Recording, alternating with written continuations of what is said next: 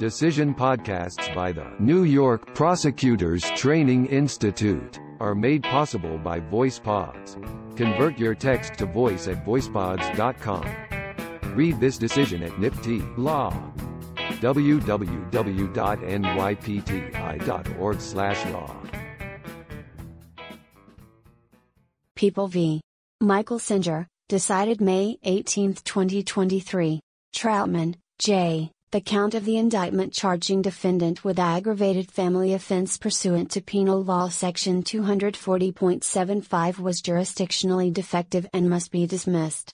We uphold defendant's conviction of criminal contempt in the first degree, however, because defendant has not demonstrated on this record that his trial counsel was ineffective with respect to that count. 1. In 2016, defendant entered the apartment of his former girlfriend, in violation of a stay-away order of protection. The people allege that defendant, while inside, placed his hands around the complainant's neck and stole her identification cards. Defendant was charged by indictment with burglary in the second degree, petty larceny, two counts of criminal contempt in the first degree, one count of criminal contempt in the second degree, and aggravated family offense. The count of the indictment charging defendant with aggravated family offense alleged that defendant committed an offense specified in subdivision 2 of section 240.75 of the penal law, but it did not specify the offense. The people also provided defendant with a bill of particulars that contained a factual recitation of his alleged conduct. Defendant did not challenge the facial sufficiency of the indictment before the trial court. During the charge conference, the people ultimately specified that the underlying misdemeanor offense for aggravated family offense was criminal contempt in the second degree. A jury found defendant guilty of one count of criminal contempt in the first degree, criminal contempt in the second degree, and aggravated family offense, and acquitted him of the remaining charges. On appeal, the appellate division modified the judgment by vacating defendant's conviction of criminal contempt in the second degree as a lesser included offense of criminal contempt in the first degree, and otherwise affirmed. The court held that defendant's remaining contentions were unpreserved. A judge of this court granted defendant leave to appeal. We now modify the appellate division order. 2. A defendant commits the crime of aggravated family offense pursuant to Penal Law Section 240.75 when the defendant commits a misdemeanor defined in Subdivision 2 of this section as a specified offense and, the defendant, has been convicted of one or more specified offenses within the immediately preceding five years, Penal Law Section 240.75, 1.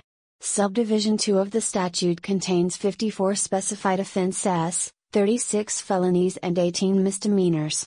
To qualify as a specified offense, the defendant and the person against whom the offense was committed must be members of the same family or household as defined in CPL 530.11, 1. Thus, to commit the crime of aggravated family offense, a defendant must have been convicted of one or more of the specified offenses in Subdivision 2 of the statute within the previous five years the defendant must have currently committed one of the misdemeanor offenses listed in Subdivision 2, and both offenses must be committed against a member of the same family or household as the defendant. Defendant contends that the failure to specify the current misdemeanor offense in the count of the indictment charging him with aggravated family offense rendered that count jurisdictionally defective. We agree. We have recognized that an indictment traditionally serves several functions.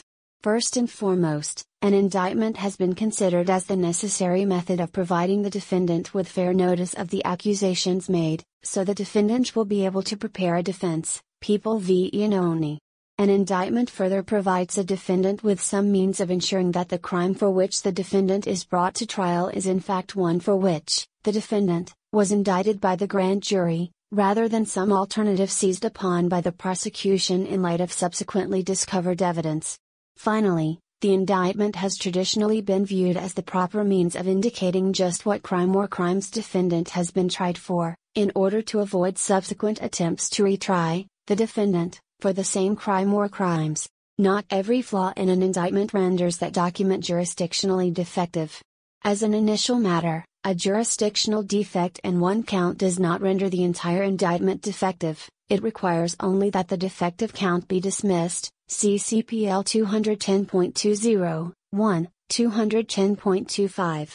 A count is jurisdictionally defective only if it does not effectively charge the defendant with the commission of a particular crime, such as where it fails to allege that a defendant committed acts constituting every material element of the crime charged or the acts it accuses defendant of performing simply do not constitute a crime, Iannone. Where such a jurisdictional defect is involved, a defendant may raise the issue for the first time on appeal. Generally, an indictment's incorporation by specific reference to the statute operates without more to constitute allegations of all the elements of the crime, People v. D'Angelo, see People v. Ray, People v. Cohen. We have cautioned, however, that this may not suffice where the statutory language is too broad, and merely charging the statutory language or incorporating the statute by reference would not sufficiently inform the defendant of the charge, Iannone, citing People v. Farson charging only the statutory language of aggravated family offense pursuant to Penal Law Section 240.75 does not render that count facially valid. The structure of Penal Law Section 240.75 is such that alleging in the indictment, as the people did here, that the defendant has committed an offense specified in subdivision 2 of that statute is insufficient to provide the defendant with fair notice of the charge because it does not inform the defendant of the present underlying misdemeanor offense, the commission of which is an element of the crime of aggravated family offense. Penal Law Section 240.75, 2, contains dozens of potential specified offenses, 18 of which are misdemeanors that may serve as the current offense. Merely alleging that the defendant has committed one of those offenses, without specifying which one, does not provide the defendant with notice sufficient to enable the defendant to prepare a defense, nor does it sufficiently allege an element of aggravated family offense, i.e., the commission of a particular specified misdemeanor offense. The people argue that the indictment, coupled with the factual allegations in the Bill of Particulars, made clear that the underlying misdemeanor offense was criminal contempt in the second degree. Although a bill of particulars may be used to sustain an otherwise defective indictment under certain circumstances, Iannone, see People v. Morris, here the bill of particulars simply contained a factual recitation of defendant's alleged conduct. It did not clarify the underlying misdemeanor offense for aggravated family offense, and the conduct the people alleged could have constituted commission of several of the misdemeanor offenses listed in Penal Law Section 240.75, 2. It is not the defendant's burden to parse the elements of each qualifying offense in Penal Law Section 240.75, 2, to infer which might be the crime charged based on the factual allegations in the Bill of Particulars. Thus, the Bill of Particulars did not resolve the jurisdictional defect. The people primarily rely upon the fact that the indictment separately charged defendant with criminal contempt in the second degree, arguing that defendant should have inferred that the underlying misdemeanor offense for aggravated family offense was, in fact, criminal contempt in the second degree. That contention is without merit. First, fair notice of the charges is not the only important function served by a facially valid indictment.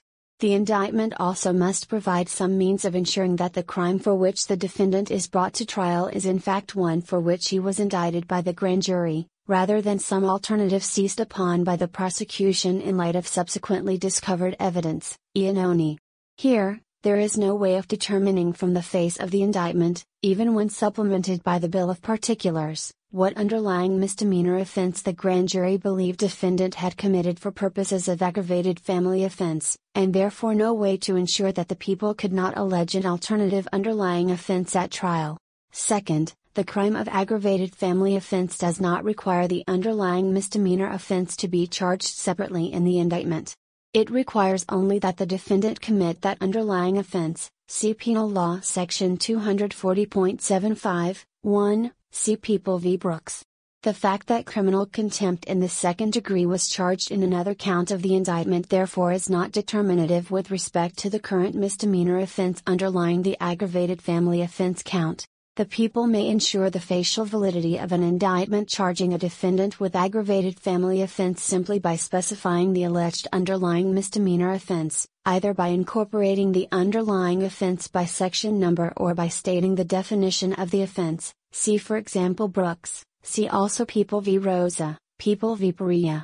Inasmuch as the indictment did not provide defendant with notice of which of the qualifying misdemeanor offenses in Penal Law Section 240.75, 2, he was alleged to have committed, and the commission of a specified misdemeanor offense is an element of aggravated family offense. The count of the indictment charging defendant with aggravated family offense was jurisdictionally defective and must be dismissed. 3.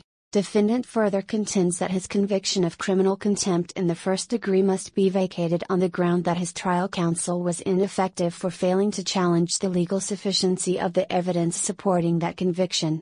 Defendant was convicted of first degree criminal contempt pursuant to Penal Law Section 215.51, c. That statute provides, as relevant here, that a defendant is guilty of first degree criminal contempt when the defendant commits the crime of second degree criminal contempt as defined in Penal Law Section 215.50, 3, by violating that part of a duly served order of protection, which requires the respondent or defendant to stay away from the person or persons on whose behalf the order was issued, and where the defendant has been previously convicted of the crime of aggravated criminal contempt or criminal contempt in the first or second degree for violating an order of protection as described herein within the preceding five years. Penal Law Section 215.51, c.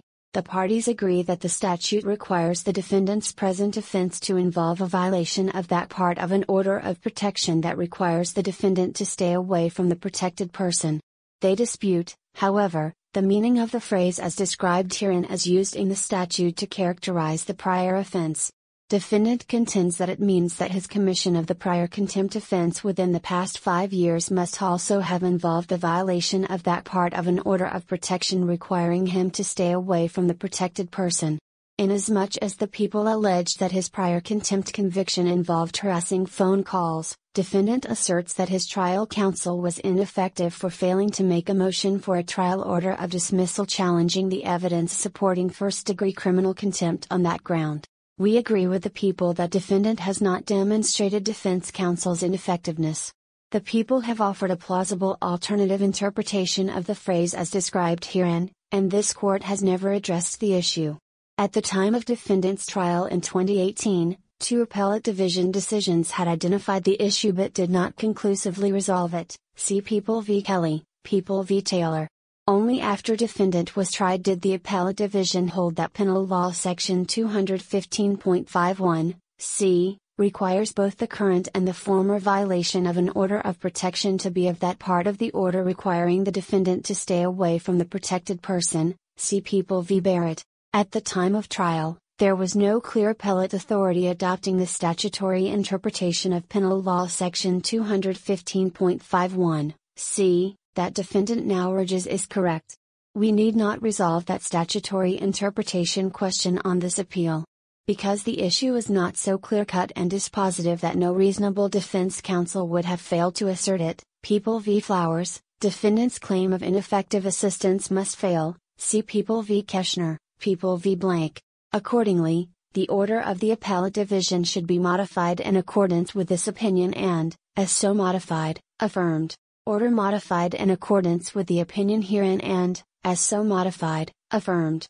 Opinion by Judge Troutman. Chief Judge Wilson and Judges Rivera, Garcia, Singas and Cannataro concur. Judge Halligan took no part. Decided May 18, 2023. Decision podcasts by the New York Prosecutors Training Institute are made possible by VoicePods. Convert your text to voice at voicepods.com. Read this decision at NYPTI Law. www.nypti.org/law.